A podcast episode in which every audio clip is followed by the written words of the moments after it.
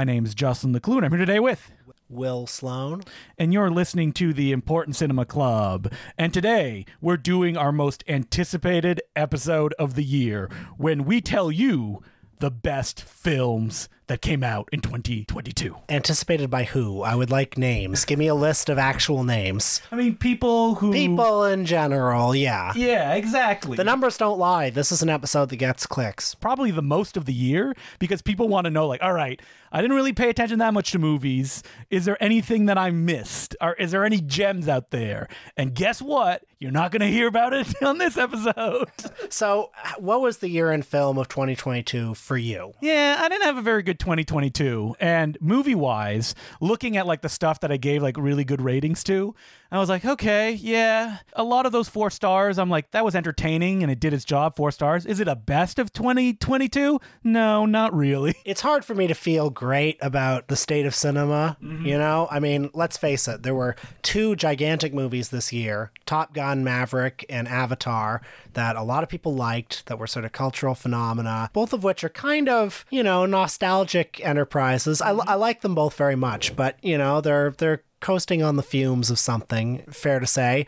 And then there are, you know, one prestige movie for grown-ups, quote unquote, after another that just flopped. Oh, one bad. after another, every single one of them not in tune with the zeitgeist. And then there's a whole kind of streaming wilderness. Uh, some of those movies people like. I know a lot of people like Glass Onion, but everything becomes kind of a soup on streaming.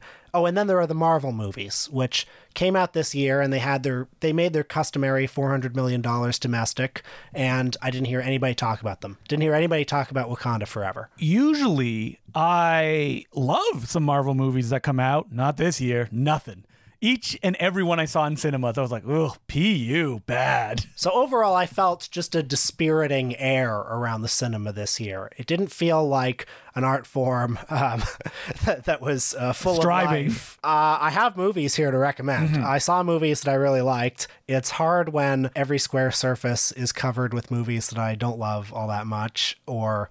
But like we talked about this before, I, I feel that just general audiences are like, I guess I'm going to go see this Marvel movie, but there's no joy in it anymore. Now, does this have anything to do with many years ago I muted basically every word on Twitter related to Marvel and I can't see them anymore? Probably. Well, I never muted the word Marvel on Twitter, mm. but I mean, oh, I just Marvel, superhero, superhero, DC, all of them muted. I mostly see complaining about Marvel, mm. but that's the echo chamber I've surrounded myself with. But even that complaining is like kind of tired. It's been going on for a yeah, few years. Actually, yeah. And I mean, do you did you sense Doctor Strange and the Multiverse of Madness excitement? No, I didn't even sense any Black Panther excitement. Like it came out, it, it made its money, but like I remember when the first one came out, people were like, "Oh man, this is great. You got to see it." None of that for the second one. And I definitely saw a lot of like generalized death of cinema talk this year when it was like The Fabelmans flops, uh, Babylon flops, Amsterdam flops. These movies that why isn't this working? These movies have stars. Steven Spielberg directed this one. Why aren't people why going out to see this these? biopic about Steven Spielberg that will make you rediscover the magic of cinema not working?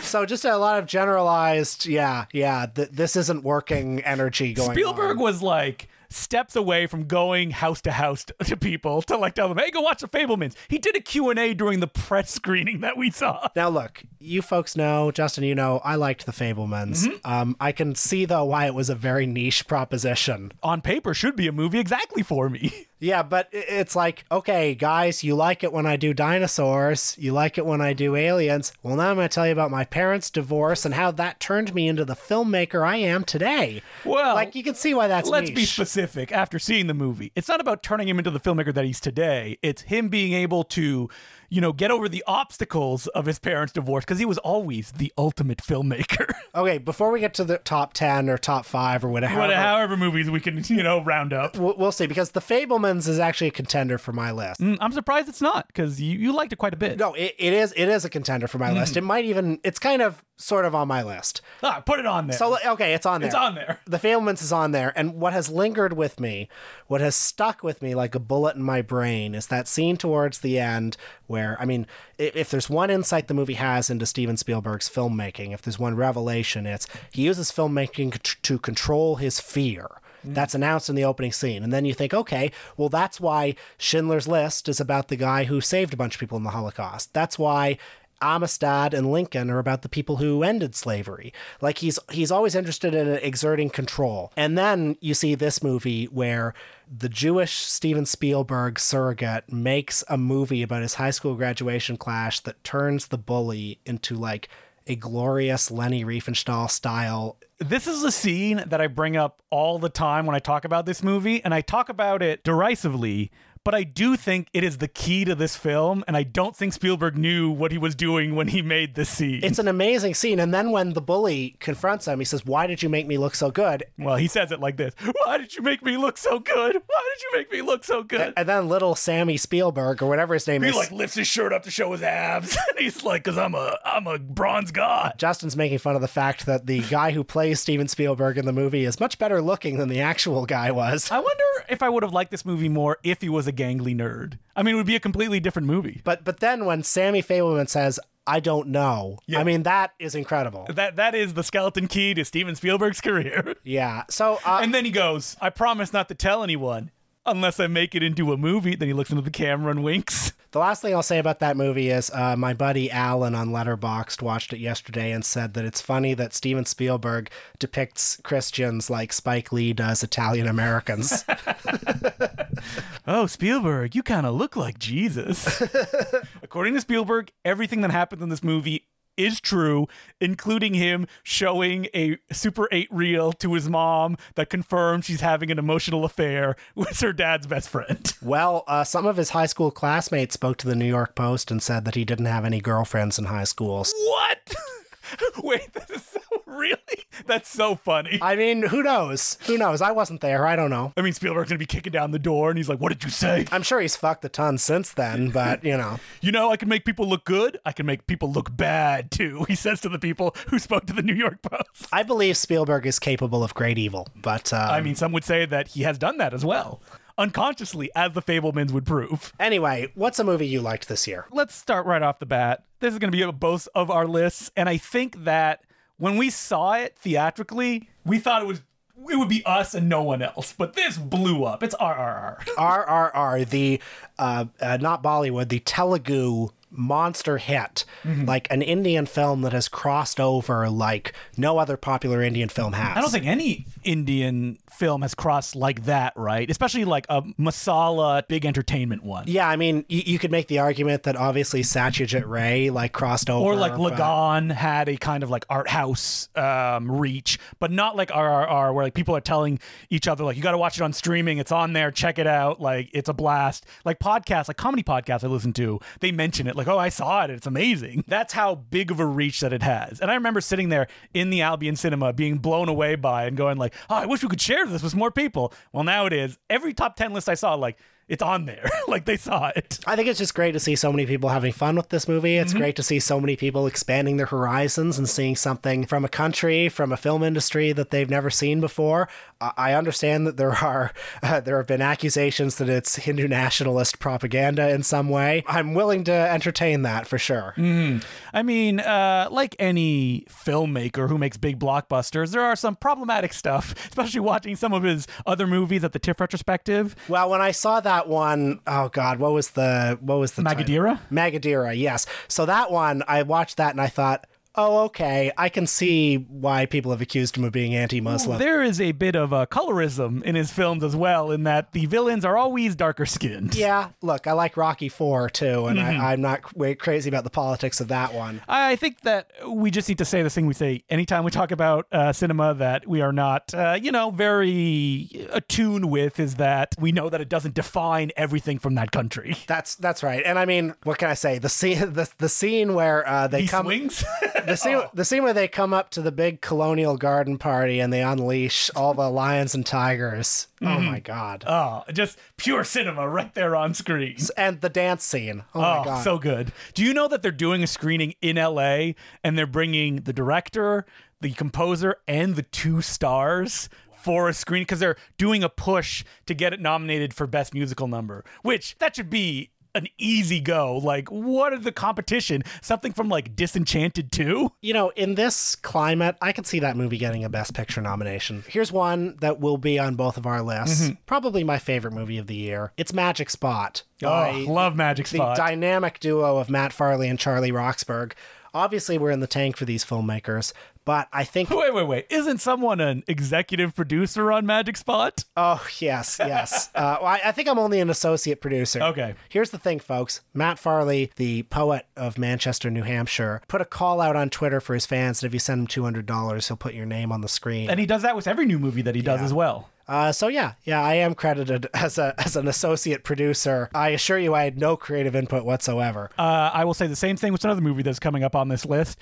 But Magic Spot, I love this movie because it's kind of like on a vibe that they haven't really done before, which is like pure optimism. It's just like a feel good time. Now, if somebody is for some reason listening to this podcast for the first time and they don't know who these filmmakers are, Matt Farley and Charlie Roxburgh live in New England. They've been making these very small, like the, the greatest home movies ever made, basically, for the last 20 years with a, a band of friends and colleagues and coworkers who all act in them. And they play with sort of quote unquote amateurish aesthetics, but they're anything but amateurish. If you see a lot of them, you, see this repertory company and film the film, and they become like your friends. We said this before, but like their films may look simple, but they are anything but. Like the scripts are so complicated. So dense and, Yeah. Mm-hmm. and so funny a- and, so literate. and Magic Spot is their time travel movie where Matt and his cousins have an uncle, okay, who disappeared one day years ago. And they don't know what happened to him, but they find a magic spot in the forest that can transport them through time. And they hope to use it to find their lost uncle. Now, that's the broad outlines of the plot, but Does the uncle come back as a ghost like figure trapped uh, between dimensions? Yes. Is it all very fun? Does everybody get a musical number? Arguably, the first full musical that Matt Farley and Charlie Roxburgh have made. Now, what if I told you that this movie is also about local media? It's also about art itself, and that it cost generously two thousand dollars. Yes. uh, but it's also beautiful, mm-hmm. shot in wonderful black and white. And over the last couple of years, in the recent movies they've made, Metal Detector Maniac, Heard She Got Married.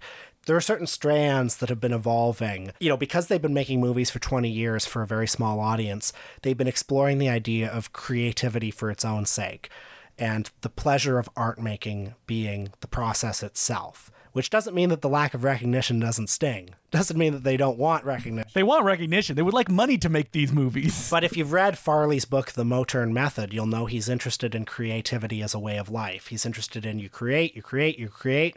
You don't stress too much over whether it's perfect or even if it's good. You know, creating is breathing.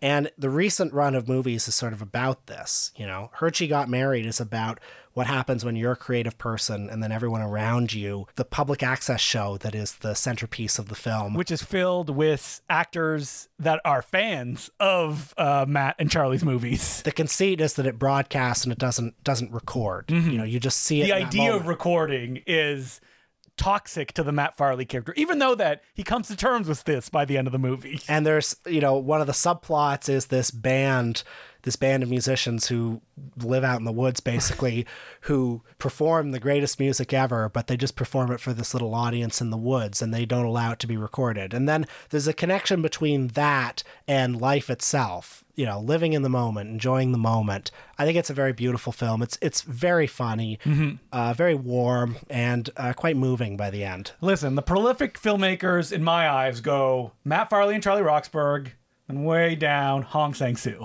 Wow. Two movies a day. I'm setting Will up because I know one of his films is on Will's list. I, I agree with you, and yes, you, we're going to hear more about Hong Sang Soo later. But check out Magic Spot; it's on Vimeo. I think it's also now on Amazon Prime, at least in the U.S. So Yeah. Check it out. If you watch one movie, watch that based on this episode. on this list, yeah. Uh, will it be coming to Golden Ninja Video uh, one day? Perhaps. wink. and are you excited, Will, that their next movie, Boston Johnny, features a character called Toronto's own Will Sloan? Yeah, that was incredibly somebody who donated to a Kickstarter campaign. One of the prizes was you can name a character. They named a character Toronto's own Will Sloan. And it's not just a side character, it is like a main character of the movie. That's pretty cool. I mean, Robert Altman never named a character after Roger Ebert. So That's right. Uh, and so moving on, uh, let me take one that I don't think will be on your list because I don't think you've seen it yet. Did you see Shin Ultraman? No, I want to. Oh, so good. Oh, is it playing? Has it played already? Uh, it's played at some film festivals and it's playing in Toronto in a couple weeks, I think. Oh, can't wait. So Shin Ultraman is in the world, like stylistically, of Shin Godzilla, which was directed by Hideaki Anno. This one is not technically directed by Hideaki Anno. It's directed by his longtime friend Shinji Higuchi, who is a Japanese filmmaker and special effects guy. He did all the special effects on the 90s Gamera movies. And unlike Shin Godzilla, which was a kind of, all right, how do we update the Godzilla mythos for today? What can it say about today? It's it's basically just like, let's just do all the fun Ultraman stuff. Like let's squish uh, 10 episodes of a TV series into one movie. Multiple villains, multiple fun. It gets existential of like, what does it mean to be human as well? But it's just a blast from the get go. It's the kind of movie where it starts with a montage of a bunch of monsters that have already appeared on Earth. And one of them is just the Shin Godzilla monster with fins on its back, which is a homage to the Ultraman TV show, which had the Godzilla suit show up with fins on its back and is playing someone completely different. so that's the kind of like world that it's living in. And I mean, one of the big disappointments about Shin Ultraman is that like the studio who was repping it, like what were they doing? Like they kept showing it, it played at a bunch of film festivals, and they just sat on it. And I think an indie distributor picked it up and will be like playing at cinemas, but it should have opened day and date. I think it would have done pretty well. I hope so. Can't wait to see it. Oh yeah, it's great. What else you got for me, Will? All the Beauty and the Bloodshed. This is the documentary by Laura Poitras, who her previous work includes the Edward Snowden documentary Citizen 4. This one is a biographical portrait of the artist Nan Goldin, a very celebrated photographer who came up in the 70s and 80s. Uh, she had these very tough, unsentimental photos of her milieu. You know, she was close friends with Cookie Mueller and John Waters and that crowd. But today, in addition to that, she's an activist against certain elements in the pharmaceutical industry who are causing and enabling the opioid crisis. She herself is a recovering opioid addict. And in recent years or decades, one of the things that people like the Sackler family, who's who's the pharmaceutical family in particular, who's been the major player in the opioid crisis. One of the things that they've done, sort of like buying indulgences, is donating a lot of money to arts institutions, donating a lot of money to art galleries to get their names on the wall, you know, the Sackler wing of the institution. And because there's seemingly no way to bring justice to people who are that rich. I mean, these are multi-billionaires. If if they if they get found guilty in court for something, they can defer the fine to some sub business and then some other sub business. You know, there's no getting them. What you can do is get at their prestige. Yeah, I mean that's all that really matters to them at the end of the day because they are so powerful. The film in addition to being a very moving biographical survey of her life shows the activism that she's done, shows these sort of demonstrations that she's done at like the Met and the Louvre or the Guggenheim, I mean, other galleries like that that have like the Sackler name on the wall and how successful she has been getting those galleries to strip those names and others from the walls. So it's a very, you know, it's a very beautiful film. It's a very inspiring film says has a lot to say about the world we live in today. I did not see it. I don't think it's been released anywhere, right? It's played theatrically, and that's it. I mean, yeah, may, maybe it's. I, I don't know where. Did it's you see it at TIFF? I saw it at TIFF. Yeah, Okay, yeah, yeah. yeah. Uh, but check it out. La Dita. uh, one that should not be on any of our lists because it's not available is The People's Joker, right, Will? Let's talk about it anyway, though. I, I think we should talk about it. uh, so, I- explain the People's Joker. The People's Joker was a feature film that was made on a joke by Vera Drew, who uh, worked principally as an editor for shows like Tim and Eric. Uh, she directed a season of On Cinema as well, I That's believe. correct. Because those seasons are shot in only one one day. They do every episode back to back. And during the pandemic, a friend like gave her money to make a, a Joker film based on the Joaquin Phoenix one as a joke, and it just kind of blew up. And she got all of her friends to participate in it, to do art. So it's like this big ensemble thing, and it's principally about her journey transitioning. And it's very moving in a way you don't expect. Like I was thinking about the movie yesterday and I was like, all right, what is the moment that like really strikes me the most? And it's like the end when like she gets to make a wish and you see in her life uh, uh, like what happiness is and what you remember about happiness. And I think that's the thing that's the most surprising about it is that because almost no one can see it. I think it played TIFF. It played TIFF once. Yeah, once. The sc- and we were both at the screening, and at the screening, word had basically gotten out that Warner Brothers had. Well, they wanted to shut down that screening. Yeah, yeah, and so a lot of negotiations went took place to mm-hmm. make sure that screening happened, but then no other screenings. And I think the film was withdrawn from all its other festival dates. I'm sure that you know, work is being done now to see if some compromise can be reached. Warner is alleging infringement of copyright. She is alleging satire. Yeah, and she had lawyers go over it and everything. But, you know, we were talking about powerful people. It doesn't matter if, you know, they want to put their might behind, you know, shutting down this film. Well, yeah, it's because, yeah, you can fight it. Maybe you can win in court, but mm. do you have the money to go up against Warner Brothers in court? Maybe not. But I mean, the stuff that's in the movie, nobody would confuse it for an actual Batman movie, first no. of all. Uh, secondly, the the satire in it, like yes, there's a character called the Joker, but there's a character called Borat in Epic Movie. yeah, like like that's the thing. Like you watch Epic Movie and they just recreate a scene from Hancock, but he just bumps his head on a light post. But Epic Movie is part of the system, mm-hmm. you know. Yeah, Epic, that's yeah. the classic thing. Yeah, which is like uh, Trey Parker and Matt Stone said they couldn't get an R rating on Orgazmo to save their life, but then when they came with South Park Bigger, Longer, and Uncut, they were like, oh yeah, just do this one cut and then you'll get an R rating. Also, third point, uh, Batman should be in the public domain by now. Yeah, it should be give me a domain. fucking break. Yes. Batman's 80 years old. Holy fuck. Is when's the date that he becomes in the public domain? God, I don't know. It's uh, probably probably in 15 years or so, technically. Steamboat Willie is technically in the public domain now, right? As of next year, I oh, think. Oh, next year. Okay. Oh, let's see what'll be happening down. New laws being passed to make sure that doesn't happen. Yeah. Well, and then only the Steamboat Willie Mickey Mouse will be in the public domain. Yeah. So you can't do anything else. I mean, now you can have Sherlock Holmes have emotions, which was illegal before based on the Doyle estate. Yeah. because come on, this shit should be in the public domain. Well, I also think if you're going to say that superheroes are are our modern myths. They're mm. our modern folklore. And certainly if you're going to blanket the marketplace with these fucking superheroes so you can't walk five feet without seeing Batman and the Joker, then yes, they should be a toolbox that we should play with to some degree. The Joker is a famous figure. Two actors have won Academy Awards for playing him. That's right. Of course, Jack Nicholson was robbed. I think so.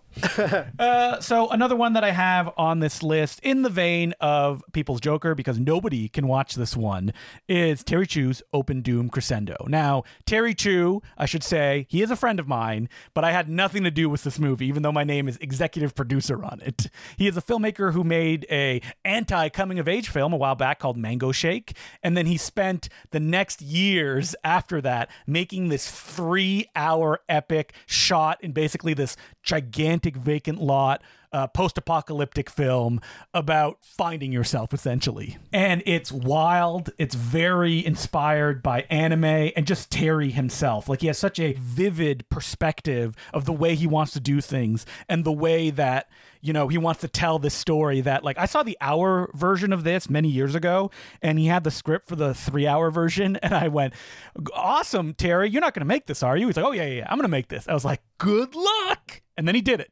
I don't know how he did it, but he did. And it's out there. It's played, I don't think, any film festivals yet, which is such a bummer. But it is a one of a kind thing. And I was shocked by the end of how moving I found it. That he does some like narrative gambits near the end to really get you inside and understand the people making this movie, not just the characters themselves. And then he, you know, blows it up with a bunch of wackiness as well. Is this one potentially coming to Golden Ninja Video soon? Maybe. I mean, my best wish would be that like a much bigger distributor picks it up and gets it out there. But if not, yeah, definitely it'll come to Gold Ninja Video. Well, actually, you know, one that you haven't seen that I would like to sell you on is uh, Funny Pages.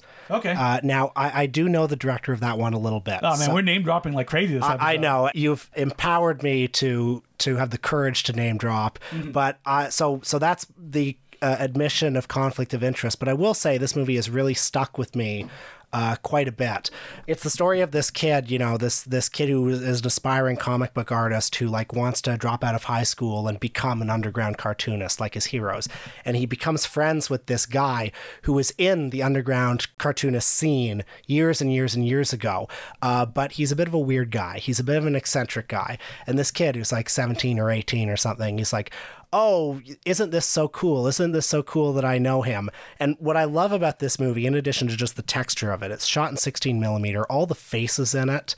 Uh, you know, the Safdie brothers are executive producers on it, and it's got you know some people who are in those movies, but it just but just the general like vibe of one of those movies. Like it has faces that look like Drew Friedman drew them all throughout it. And that I think is in tune with the rigorous lack of sentimentality of the movie.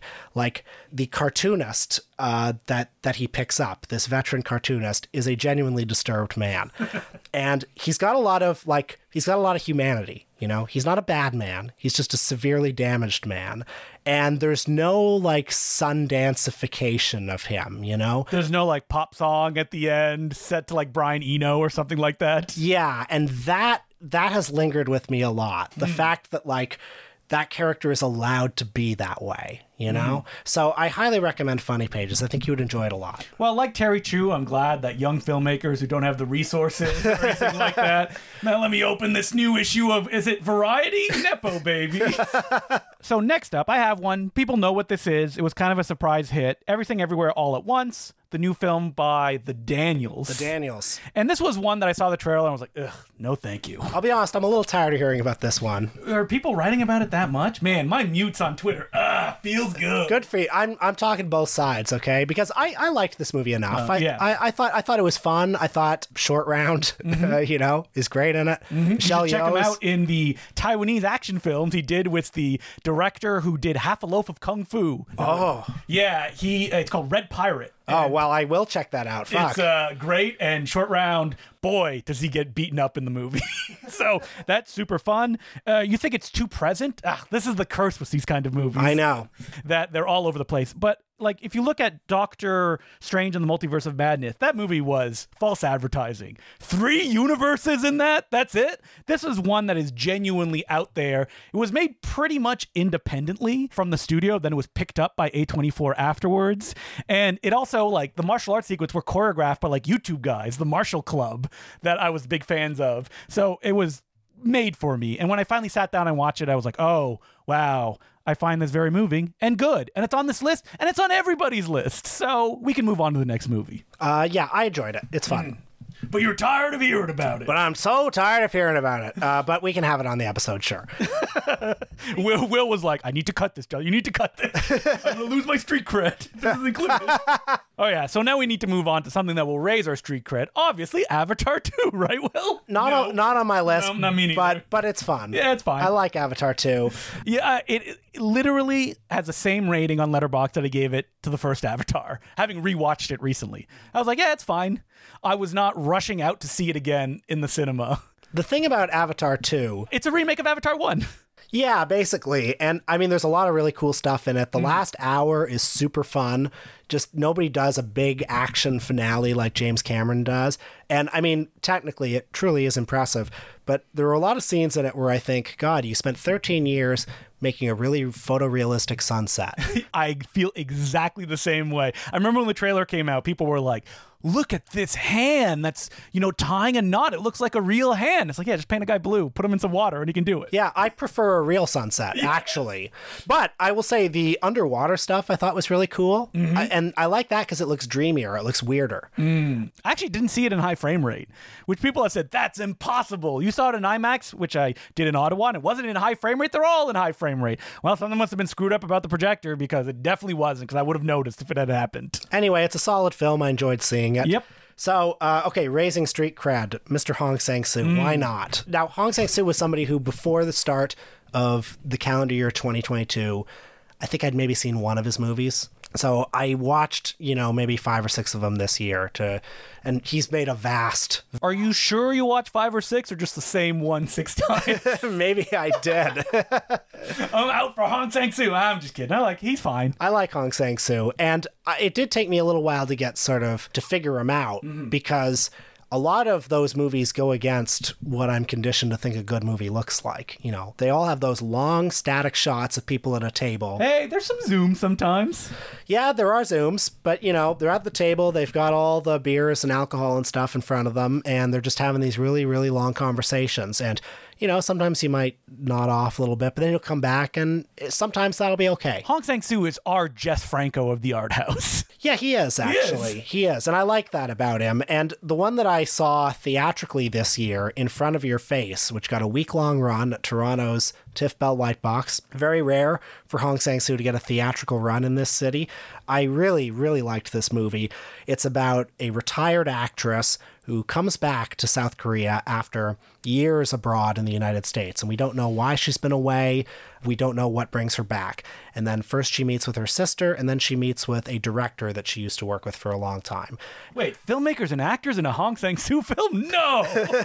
Over the course of the film, uh, secrets are revealed. Uh, I won't reveal those, of course, but I, they did. I did find them quite devastating, and I just like being in the space of this movie. I liked being with these characters and uh, f- feeling these conversations unfold at the rhythm that they did, feeling the revelations come out at the rhythm that they do, and just f- feeling like as as low budget and as you know small scale as this movie is i do feel it encompasses just a lot of the scope of life there's much that's beautiful there's much that's painful and hard and it all coexists and Hong Sang Soo films are meant to be watched in cinemas. So you can't be looking at your phone while you're watching them. it does help You need your attention right up there on the screen. it does help so if there's a one-off screening in your town go see it Speaking of things that are the best on the big screen, how about we talk about a movie that we made so much fun of up in the run up to it coming out?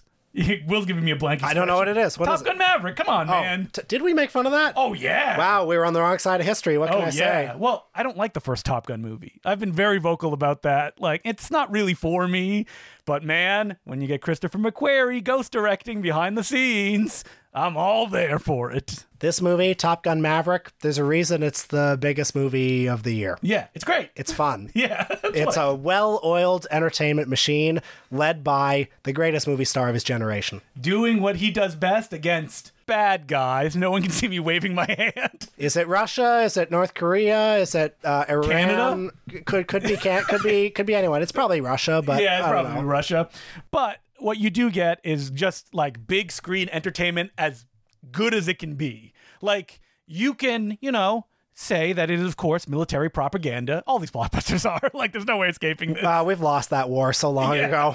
So why don't we just sit back and you know wally it out, grow into big fat blobs, enjoying true entertainment? Well, I think of the skill of a movie like this. I've been watching some Steven Seagal movies lately, and he's he's a joke, right? Mm-hmm. Yeah. Uh, of course. And Tom Cruise shows you how it's done. I mean, Steven Seagal will never give you a moment when he's not the coolest guy ever. He will never give you a moment of vulnerability. And Tom Cruise, who is also incredibly vain, is also always going to show you being the coolest guy ever, knows when to insert little moments of humanity and oh, vulnerability. That scene with Val Kilmer. So good. Okay, so good. But just the scene where he gets thrown out of the bar, the scene where he, you know, jumps out of Jennifer Connelly's window and Yeah. the daughter sees him. There are enough moments in there to be like, ha ha. I like this guy. Yeah, Yeah, exactly. yeah, to bring him down to I, earth. I wouldn't want to be his friend because he would trap me in a prison like Christopher McQuarrie that I could never escape. and I'm I'm impressed with Tom Cruise's career, just the way he's been able to harness uh, his reputation for being crazy and make it work for him. I've been watching those trailers for Mission Impossible though, but you can see the age on Tom Cruise's face. Yeah. and, and, like the attempts of trying to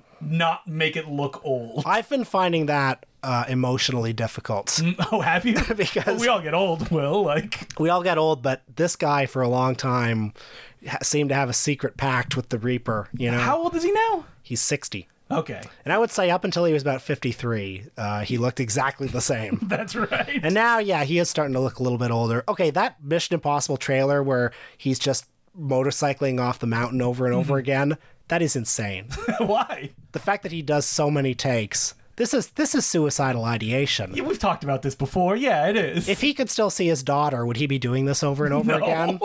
like he just needs to prove to himself that he's going beyond what is expected of anyone else. I, I, you know, I'm glad that Yeah. he's dedicated himself to this instead of I don't know spreading Scientology twenty four seven. Like, Yeah, I mean, he- he's amazing. What can you say? You got to give it up for him. There's there's a lot I don't like about him, but like what he's if amazing. The next Mission Impossible ended with, and we got our good friends at Scientology who saved the day. Like it just becomes like full on propaganda. I don't think even he's that powerful. No, you don't think so? Yeah, I think somebody would put the kibosh on that. Uh, maybe one day, more in his old age, when he goes into his like Scientology kind of like Christian style films, when they're all about that. Looking forward to it. What else you got on your list, Will? well, Tar by Todd Field. Yeah, you know what? I watched it. Great movie. Really loved it. Yeah. And I didn't know much going in except that it was a quote unquote cancel culture movie. And that description underrates it, I think. Uh, it is a very long, very patient character study. Of a real jerk. Yes. And when the cancellation occurs, you have enough evidence to say, kind of deserved it. I was thinking, I mean, this is a slight spoiler. How would the movie feel if instead at the end she like goes back to her childhood home, which is like in suburbia? She just went to like a big mansion where she grew up. Like, do you think people would find like, oh, I still see the humanity in this person? That last shot of the movie, I found it like devastating. But maybe she's just finding joy. She's doing the Motern method. Maybe, maybe. Yeah. I will say the the scene in the movie that's the most talked about scene, the Juilliard scene, Mm-hmm. you know, where she where she schools that young student. I think that's a very rich scene. Oh yeah, shot in one take too. Yeah, because it's like a lot of the things she says, like she's right. She's working with more like intellectual firepower than the kid is, but she's also blinkered in a different way. Yeah, And, she's mean. She's mean. Yeah. Yeah. She's ungenerous. what she's saying isn't technically wrong, but it's the way that she's saying it and presenting it and throwing away any other perspective that would change what she's saying or give it any extra details. Yeah. I have one more movie I can talk about. right. This one played at TIFF. I don't know if it's come out theatrically or not. Um, so if it hasn't, um, sorry. But it's Pacifiction by Albert Serra. Gonna end on a real high art note. This stars Benoit Magimel as this French colonial uh, fixer, basically. He's on Tahiti taking care of French colonial interests. And, you know, like he's a liberal colonizer. You know, he works with everybody. He works with the government, he works with the activists, he works with this, that. And the whole movie is him having these long negotiations with all these people. Over time, you realize the center cannot hold. Wait, wait, wait. I can't just be a centrist and then the world can keep spinning without issue? Exactly. There's just this ominous doom all over the movie. And that atmosphere of doom, which is evoked, you know, through the conversations, it's also evoked visually, orally, you know, through a lot of remarkable scenes. It's like nothing else I felt in a movie this year. Mm-hmm. And it's very long, it's very slow. Sometimes it's boring, I think, but like purposefully boring in a way that sort of drifts you off into hell. I mean, so it's another one of those kind of like colonialist uh, movies, realizing that perhaps colonialism is bad. But I don't want to make it sound like too much of a chore because it's a beautiful film and it's also quite funny at times. It's a very dryly funny movie. So if it comes to your area, check out Pacifiction. Did you see Aftersun, the A24 release? Not yet, I want to. amazing movie. It's basically it's it's one of those weird films that like you read about it and any review I read I'm like just tell me what it's about though because people like speak very, very eloquently of like ah yeah, it caused me to cry at the end. I found it so moving and I'm like yeah, okay but what like what is it about? I mean you don't need that context but sometimes when you watch these movies for the first 30 minutes you're like mm-hmm all right like where are we going and essentially all it is is a vacation between a daughter and a father, and they just go to vacation in Turkey. Nothing shocking happens. Like there's no he's not like a drug dealer or, you know, he betrays her in some way. It's just like every vacation you've ever had with a parent. But it's also the daughter, which you get in like very quick flashes, is kind of thinking back to this vacation as an adult and realizing that her father was suffering from depression throughout this. Now, this is ambiguous. You can read it perhaps in a different way, but that is like the building blocks of what the movie is giving you. And that sounds like a chore to sit down and watch, but it's not because it will trigger in you like feelings and emotions and will also make you go back and think of like when I was a child and I saw these things. It's so universal by being so specific. And not only that, it is in the period we were like the same age this kid was when like she was experiencing these things. And as someone who did go on vacations with just my dad, like I can see the kind of like the emotion there as well and not these specific kind of things, but how like, you know, when you're a kid, you idolize your parents. They can do no wrong. But that's not the reality of it. Even though like in this movie, like he's trying his best at a certain level of like, you know, I'm fun. He's not mean or anything. And that's the thing about the movie is that there's no big shock, which is why when it ends, it ends so movingly because it's the accumulation of all this stuff just kind of get dumped on you in these like final moments. And yeah, a beautiful film. Well, there you have it. That's the year, unless you have any more. I have two things I can mention real fast. Yeah, let's hear them. Indonesian filmmaker Timo, I'm going to uh, butcher his name, uh, Tjahjanto, who he directed The Night Comes for Us, which I believe was on my top 10 list a couple years ago.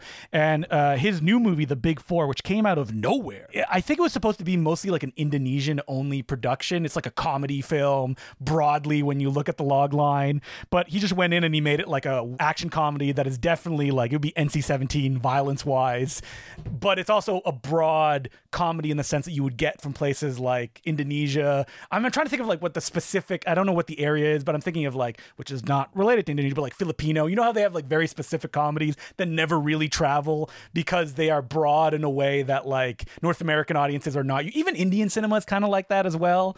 And it's like that, but I think he did like the best version of that. It's about a woman who's a cop, her dad dies, and she goes looking into like who would have killed him, and she finds out that her dad had adopted four orphans and trained them to be assassins.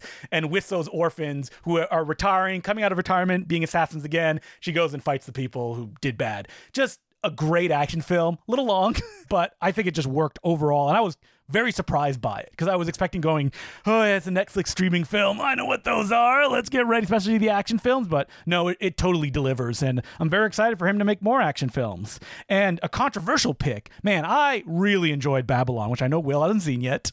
Uh, I have seen it. Oh, you have seen it? Yeah, I saw Oh. it a few days ago. I didn't like it at all. I but knew, I knew you wouldn't like it. sorry, I'm glad you did though. I loved seeing it on 70 millimeter. I just had a blast with it. It's a movie for me in the sense that it's like the director burning money. I, Yeah. I compared it to 1941, which is exactly what it feels like. It also reminded me in its early stretches of Peter Bogdanovich's Nickelodeon. Yes. That kind of like energy. I was more laughing at Babylon or smiling. Like Nickelodeon, I kind of watch it kind of stone face. Me too. As Peter Bogdanovich uh, tries to go through with it. I think that Babylon is kind of fascinating that this movie was made and that the director was like, oh, yeah, this will, like, how can this fail? and it's like, you watch it and you go, oh, man. Yeah, I can understand why nobody's liking this. I- I'm a big fan of Damien Chazelle, and it's a. I, I think it's a bummer that he's been roasted as much as he has, thanks to La La Land coming out and being everything, uh, everywhere, all at one style, too big a hit, and because of that, he is perceived the way that he is. I'm glad that you liked it. If I have an issue with the movie, it's that I feel like it's a lot of different things at once that are contradictory. It's like it's a movie that wants to be like, oh my god, look at the it wants to pearl clutch over the decadence and the uh, of of old Hollywood. Like, look at these orgies, look at this Wolf of Wall Street style stuff. But then also, ah, the magic of the movie is also like that scene where Margot Robbie goes to the hoity-toity party and she says to the Blue Nose, "It's like y'all ain't better than me. Y'all on your moral high horses." And like, sorry, but Damien Chazelle, you can't you can't tisk tisk Hollywood for its decadence and its depravity, and then have a scene like that. You know, it's a lot of different things in conflict with each other. I agree. Does that make sense? Yeah. But isn't that what Hollywood is, Will? Like, there's a scene in the movie at the end where a guy is thinking of, you know, the decadent parties and crying about times that have gone by. And I'm like, that looked miserable. that did not look like fun. Oh my god, the closing montage in this Oh, movie. Oh, if he had included a clip from La La Land, I would have stood up and applauded. Oh, rid- ridiculous. Love it. Love it. Yes. I, I was like, woo. And I could feel the people around me turning against the movie as it was playing, too. Well, I'm sure we can agree on one thing Eric Roberts. Yeah, really fun in it. Best supporting actor. Give it to I wish him. there were more like weird character actors in the film because there should have been, and there really wasn't. The fact that he includes singing in the rain at the end of the movie is Oh my god. twice, twice. I, so I'm watching the whole movie thinking, oh, that you can lean over and go. Uh, you may not know that "Singing of the Rain" was actually like recycled songs, which is why you see a scene of them uh, filming the original version of Singing in the Rain. watching the whole movie thinking, oh yeah, that's like that scene in Singing in the Rain. That's like that scene in Singing in the Rain. And then he ends it with, ah, but did you know that this was like that scene in Singing in the Rain? Love it. Love it. uh, no one can see me doing a chef's kiss. I always liked his films. He writes a lot of liner notes for like mumblecore films. The director, Really? Yeah, he does. Well, I know he did that one film, Guy and Madeline on the Park yeah, Bench. which is very kind of like esoteric, and he got in my good books by spending like forty minutes of the commentary of La La Land complaining about Q and A's about Guy and Madeline on the park bench. so you know, uh, Justin, you want to come on the podcast? Will doesn't need to be on the episode. We, we can talk Babylon. And uh, what what were you thinking? I, I'd, lo- I'd love to have Damien Chazelle on the podcast instead of me on one episode. and we don't acknowledge it. I'm like, I'm here today with my usual co-host, Damien Chazelle. Damien Chazelle, if this gets out to you, please know that Babylon fan number one is sitting across from me right here. Uh, I know. Babylon fan number one. I know it's very hard for you right now. Oh yeah, You've probably got a gun in your mouth right now. he's like the, he's like Brad Pitt at the end of the movie. so come here for a safe space. Hang out with Justin. What's weird about uh, talking about Babylon is like, uh, I was talking to Peter Kaplowski about it. He's like, yeah, but you know, I don't feel at the end the emotional arcs of the people working. I was like, yeah, I agree with you. He's like, oh, okay. you like the spectacle of it? I like the spectacle. I like the audacity of it existing. Sure, yeah. And uh, like 1941, like I don't find 1941 very funny, but No. I enjoy watching it. So Well, fair And enough. Babylon is basically that movie. And wait, how many movies is he in? It'd be funny if it was like the exact same amount of movies that Spielberg made. Let me count. So Guy Madeline, Whiplash, La La Land, First Man, and this. and this. So this is his fifth movie. Spielberg, ah, we, he made so many TV movies before. But if you count like theatrically released, like Duel, Sugarland Express. Jaws, Close Encounters, That's right. 1941. There you go. yeah. Perfect career path. Damien Chazelle is our generation's next Steven Spielberg. Excited for his Indiana Jones. People are writing like, oh, actually, Spielberg, you missed it. We don't care. you don't need to write that. So there it is, the year that was. A lot of good movies there. Yeah, I, I really struggled putting together a list this year. Maybe it was a good year after all, thinking about some of those great memories I had in those darkened auditoriums. Well, listen, our best memory, which people can't experience, was, of course, going to the Three Stooges Museum.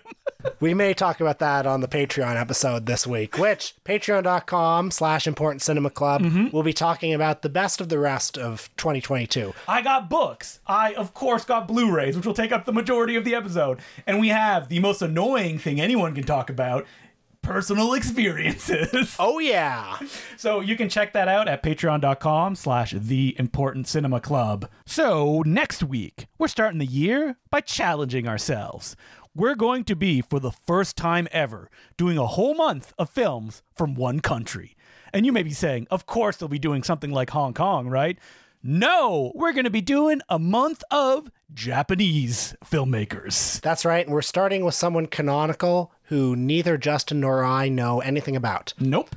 But we know that he is a legendary filmmaker, and that is Mikio Naruse. So it'll be four episodes. I say a month long. It'll probably run maybe a little bit longer than that.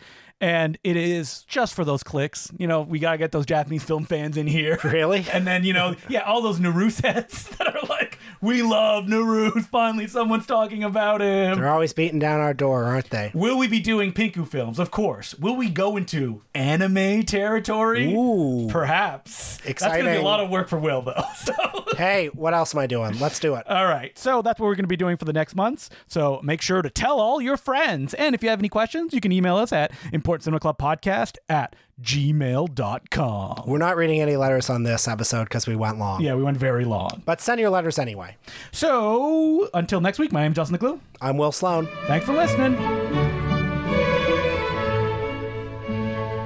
As is customary, I would like to thank every current Patreon subscriber of the Important Cinema Club, who include Juan Matoa, Joey, Sam Rodriguez, Christine Marker, Jace, Kenneth Bigley, Some Guy, Jacob Mbaldi, Jacob Heiting, the pretentious film critic, Tyler, Josh DeBeesh, Parv Sood, Dr. Penis, Ethan Levatidis, Nolan Rabin, Berkson Sarsenbayev, Meshash, Shane Ruiz, Michael Pat Conley, Julian Towers, Eli Bush, Lord CO, Dan Erdman, Sammy Gold, Mark Grimpo, Dan Watkins, Adam, Ali Quadir, Jude Lindsay, Totally Wizard, Christopher Luke, Adam Mosher, John Pat Taff Pat, Veronica, Aaron Prichtika, Christopher Brown, Blue 2001, Douglas Scoop Reinhardt, Matthew Hall, Evan Gordon, Elsie Lewison, Jason Simon, John Toes, Josh Gould, Nolan Tuck, Race Car, Race Car, Race Car, Race Car, Greg Eggbean, Eric Hilliker, Daniel Lima, Arkinsa, Travis S. Tash, Dan, Aaron Prime, me, Mickey Savage, Zach, Johannes Mentroop, Michael Van Cleve, Hugh Brown, Jason B., John Walsh, Regan Jones, Lucy Sherry, Ruben Vasquez, Max, Bart Howe, Alexander Odell, Alex Rose, Meredith Macy, Stephen Jennings, Kay Isaac, Rick, Tom, Richard E., Isaac Coleman, Reese Cahill, Jameson, Brorsan, William T. Klugel, Jack Ansel, Alex, Eric Hefter, Yevon Gordon, Ryan Rylea, Benjamin Val, Zachary Hollingsworth, David Watkins, Evan W., Byron, Luke Horrelbeck, Alex Bernstein, Michael Starrett, Thomas Prieto, Ryan Morit, Nick Richardson, Flurmdip, Particle Made, Benoit Le Cenobite, Rob S., Hunter Hayes, Barry Lama, Sean White, Dylan, Adam Frost Venrick, Samuel Langstone, Fiona Lemon, Jesse Lopez Sapero, John Otto, Kirk Sansoff, Christine Cree, Jordan Seker Rashia, Chase Zoo, Joshua Painter, Bornstein Gislason, Colin Morgan, Colin Erner, Taylor Marchant, Vinny, Michael Larson, Luke Lafferty, Benjamin Woodard, Tarek M., Joe the Lion, Brendan Fench, David Bierling, Tom Taylor Taylor, Toast West, Christopher Doubles, Patty Delaney, Ian W., The Rogue Morovic, Nick Fulton, Jocelyn Moneyron, Michael Black, Patrick Goldie, Joe Signorelli, Alec Thomas T., Eric Martian, Houston Hadaway, Ashley Neftool, Sam Ray, Andrew Stecker, Will Aiken, Rude Dog, Jan Hammer Sledge, Tiago Menem, Darius Jonas, Evan Balrett, Dalrymple, Body Cantor, Aaron, Randy, Procolor, Mike Gallagher, Anna M., Matthew Davis, Paul Caravello, Stu Watson, Stephen French Jr., Case Mount, Evan, Kale Erickson, Justin Forlenza, Alex Walsh, Lawrence Yolen, Luke Williams, Peter McDonald, Misha Jemsick, Grant McAllister, Dario, Josiah Sutton, Cat Weasel, Ethan Cartwright, Daniel McAllen, Levi, Keldon Bester, Keshev Srinavasan, Amar Desai, Zachary Warmbrought, Austin Alderman, Walker Roberts, Adam Bunfanti, Robert Brewy, Adam Rabb, Christopher Morton, Dan Young, Andrew Charles, Dave Wright, Daniel Jordan, Austin S., Henry, Brian Venditti, Griffith Meyer, Jacob Richardson, Don Picton, Lucas Lamara, Sess Calray, Chris H., Tristan Bass Kruger, Daniel Busby, BJ Sliv, Anthony Joab, Casey Moore, Jacob Vassar, Jay, Calvin Vaughn, Varun, Demetris Krotogianis, John Freeman, Jack Kane, Louis, Theodore Hanush, Declan Harzum, Kufax Kropotkin, Tuman Meyer, Colin Bucky, Robbie Beck, Russ C., Alex Hardesty, Keenan Aschenfelter, Roman Pesarov, Nico Schmidt, David Everett, Daniel Lipinski, Henry Nerg, Leffy Schafflin, Jim Vance, Daniel Nichols, Stuart Anderson, Kyle McClurg, Josh Ferlin, Rob, Christopher Nicastro, Jakar Rea, Mark Flanagan, Billy Jackson, Dylan Birch, Spencer, Teddy Buffa, Lars Henriks, Garris Pashley, Colin Bucky, Billy, Elliot Sharon, Simon Barrett, Peter McGann, Juice, Michael Knotts, Alex Honeydew, Ryan Dorfler, Tyler P., The Welfare Lobby, Warble Flutter, Matt Collins, Daniel Port, Mila Stanistic, Joshua Gonslave, Preston McFarlane, Stephen Keelback, Sarah Cleary, John Daniel, Kurt Freeman, Daniel Haskett, Einar Einarsson, Jake Hayden, Sten Walker, Furry Zaki, Megan Franklin, Venomant Films, Vinius LS, J, Christopher Salt, Cess Lejac, Ronan Kelly, Jimmy R, Joe Bosel, Dan Q, David T, Phil Brown, Patrick Carroll, Carl Fitz, Derek, Meow Giant Gorilla, Giant Gorilla, Matthew Smith, Kirsty, Battleground Productions, Kimball McClure, Andrew Lincoln, Jack Davenport, Timothy Klein, Sydney, David Bertrand, Meg, Jerome Cron, Andrew Craybaum, John Abel, Hugo Poderoso, Michael Keane, Benjamin J. Hendrick, IG, Ken Nichols, Jacob, Zach Osgood, Tim C., Emily Lombardo, Eric, George Shaw, Domenico Lo Buglio, Andrew McClure, Vocational Dragon, Dylan, Jeremy Noyce, Bradley Meek, James Long, Dr. William Rossino, Michael Garland, Matt Cook, Kathleen Quinn, Ben Dowie, Philip Dreisen, Kevin Barr, Dylan Harrington, Mark Shorsnij, Evan, Zach L., mashed potatoes. Mm, mashed potatoes. KL, Kyle Bates, Daniel Champion, Elliot Shugo, Jan Nuston, Kevin Sheets. All right, we're about halfway, everybody. Rose Gunn, MK, Denise Fillion, B Men, Lynn Olson, Nick Martin, Carlo Ramirez, Ethan, Garrett Frazen, Peyton Cook, Ollie Drumbum, Amy Seeger, Cameron Gunn, Mark R. Deming, Derek Schultz, Alex Gillerin, Tim Willows, Glenn Del Rossi, Lucas Borwenschke, Kaylin Penny, Phoebe, Nice Friend 420, Greg McGuire, The Art of B, Adam Walters, Dennis Rowland, Daniel Hansen, Rainer Ken Book, Matt Haller, Joey, Corey Morian, Patrick O'Donnell, Robbie Carroll, Jeremy Hawkins, Lobster Johnson, JT60564, Stephen Mortland, Rob Lee, Zachary Kaplan, Nestor Trujillo, Jesse, Johannes Masaid, Andrew M., Lance Garrickson, Oren Lehman, Will Barship, Charlie Roxburgh, Jamie Wright, Louis Philip Gagnon, Justin W., Daniel Ray Ferscheid, Buck Bloomingdale, Michael Denuzio, Chris Bryce Jones, David Annandale, Joe Probus, Zach Anders, Thomas, Matthew Welch, Jay Long, Cameron Gunn, Chris, Jesse Ferguson, Ty Truliger, Benjamin Asprey, Michael Lane, Paul, Marcus Andrews, Kyle McStay,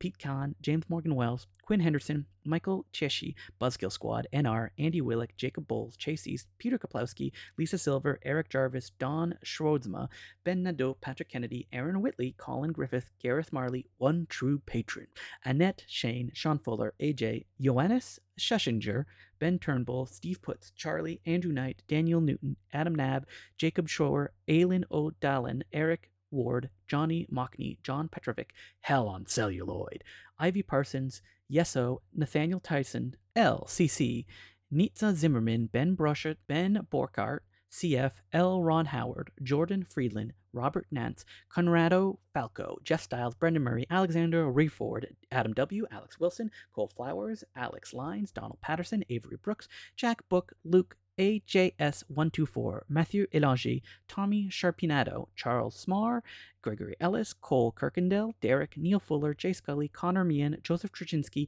Richard Chandler, Lee Henderson, Ian Straighton, Kevin Johnson, Elliot Toom, Robert McDonald, Liz Ryerson, James Waters, Nate Hamlet, Stein, Eric, Rutledal, John, Mert, Brendan White, Matthew Farley, ah, Matthew, S.J. Adams, Theodore Fox, A.J. Serrano, Marcus Rose, Party with Pizzy, Cole Smith, Sam Sagans, Javier Nunez, Lauren Kilgore, Josh Irons, James Majeur, Matt, Vincente Perez, Harry Westergaard, Joshua Clark, John Carter, Leo Nichols, Kay Walsh, Jim Campbell, Jacob Durasco, Hunter Sawyer, Jack Burnham, Charles F., Anton Person Flyglare, Sebastian Lepre, Tristan Wheeler. If you're still listening to this and your name has not been read out, I believe these are in the order of people that have joined. So if you joined recently and you missed your name, go back. For everybody else who is still hanging in here, wanting to hear your name, I really appreciate it because this means you are a very early adopter and you rock. Tristan Wheeler, Neil Macgiola Chumgale, Cloaked Romulan Warbird, Mike Wood, Jonah, Chris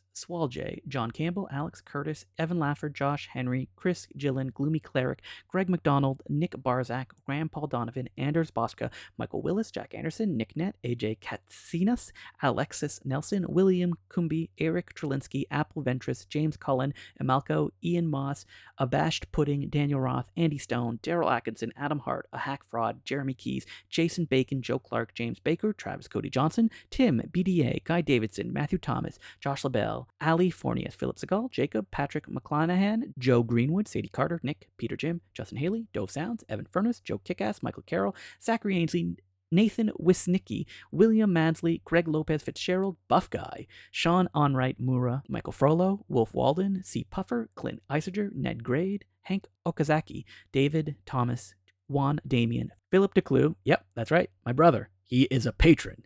Rick Kane, Jeff Wood Jones, Brent Oliver, Zoe Wheeler, Alex P., Kay Parrington, Zach Fowler, Bennett Glaze, Harris Frost, Joe, Alex Laird, Matthew Gadsby, Valerie, Aaron Dodson, Alan Butt, Josh, CWW, Ed Begley Jr., Ralph, Daniel Benoit, Stephen Vag, Roy Dan Bauer, Joe McGregor, Joe, Ian, Danny Ramon, Guy Nelson, Trey McClinley, Anonymous, Stuart Shepard, Gavin Mead, Turker Yinlin, JP McD, Thomas Johnson, Scotty Gilmer, Kevin Senny, Stephen I. Rice, Wa Machula, Emil Dirks, Emmett Crudas, Will C., Zach H., William Buckingham, Matt Kluge, Michael Chow, Daniel Acosta, Alexander Roth, Ziad Bouassi, Amy, Jordan Kritzberg, Alex Griffiths, John Semley, Dom Sinicola, Liam James, Chris Chan, Dustin Eisman, Dan Dillon, Nate in St. Paul, Gregory, John Paul McKenna, Jessen Fox, Jesse Shearer, Etienne Kreppel, Graham, Randy, Ethan Vesby, Shane John, Jack Frayne Reed, Terry McCarthy, David Dean, Andrew Ford, Brandon Lim, April Itmansky.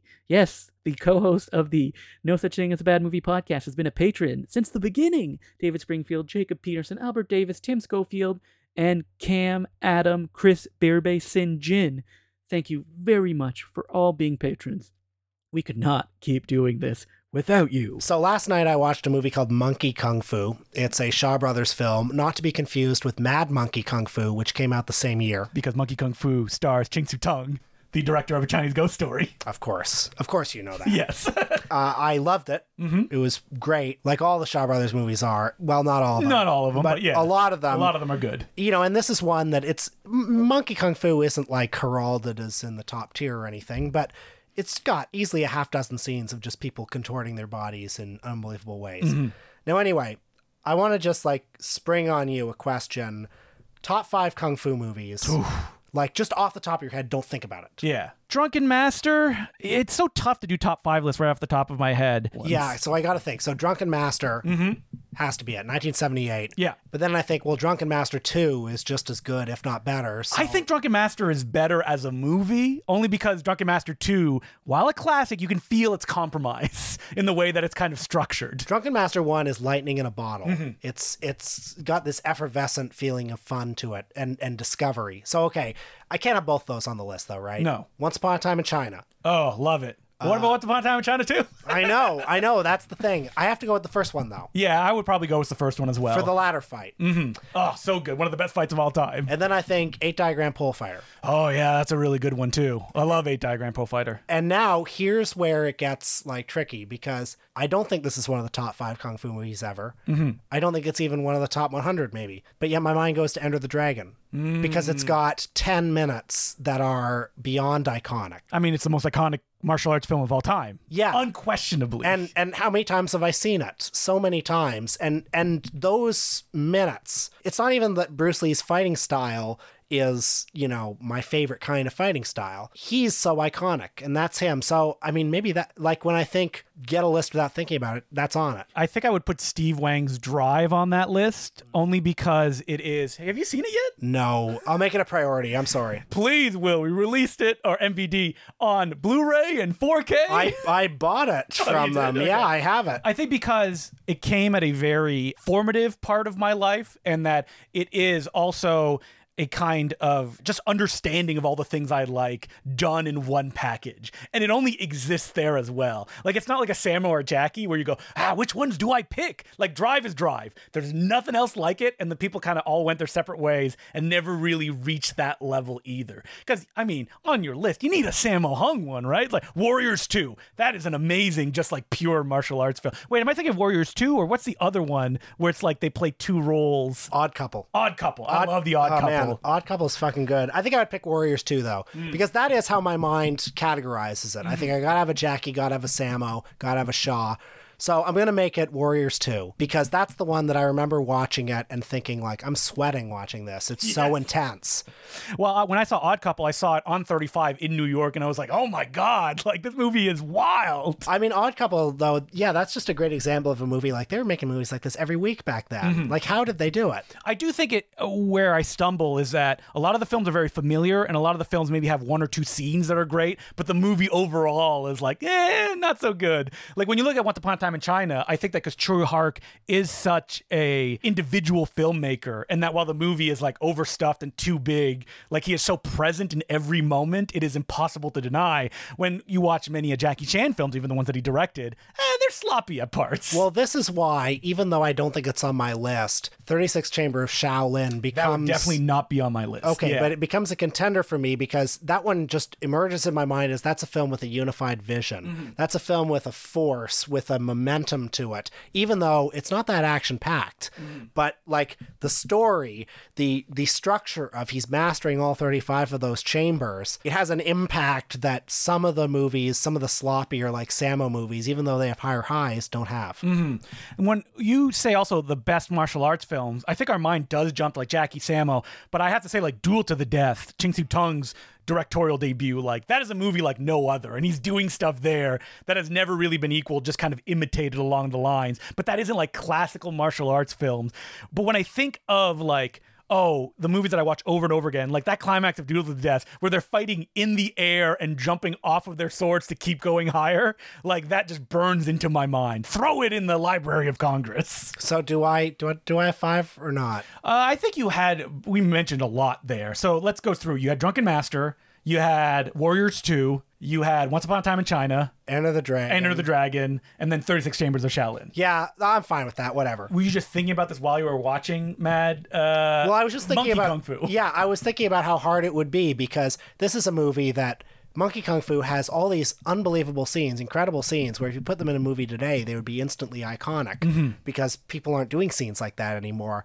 And then I was thinking it's hard to do a list because there are so many movies like this that it's almost sort of generic. And then the ones that pop into your head, like Enter the Dragon, like 36 Chamber of Shaolin, it's not necessarily because they have the highest highs that hmm. those movies have. It's because they have something else. They have a different kind of force or a different kind of energy. You know, if you asked me for like a top five movies, Righting Wrongs would probably be on there because it's doing something that none of the movies that we've mentioned have, which is like a more modern day setting, like that kind of Korean style of action as well. When I, I think of like top five or top 10 action movies, I always struggle too with like, is there a way for people that are not automatically attracted to action movies to have a movie that gets them into it some way?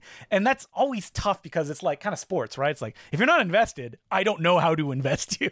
And it's like, is there a magic kind of movie that can do that? I mean, you mentioned watching Drunken Master 2 with your dad, and that he, even he was like, wow, that was wild. I think some of those Jackie Chan ones Mm-hmm. can do it, partly because Jackie Chan himself is such an innately likable Mm. presence. You know, he brings you along on screen, on screen. on screen. And, you know, if he were off screen, I'd shake his hand. I look forward to the like Chan movie that's like Tar, but about Jackie Chan.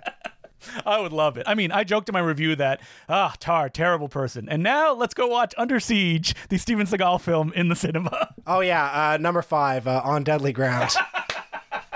the best Steven Seagal film. I don't think there's any contest about that, right? Even though you do love Hard to Kill. I love Hard to Kill, but it, yeah, it's gotta be, it's gotta be On Deadly Ground. Uh, what are your favorite martial arts films? Let us know in the Discord. Start a conversation. Maybe there's one that me and Will haven't seen.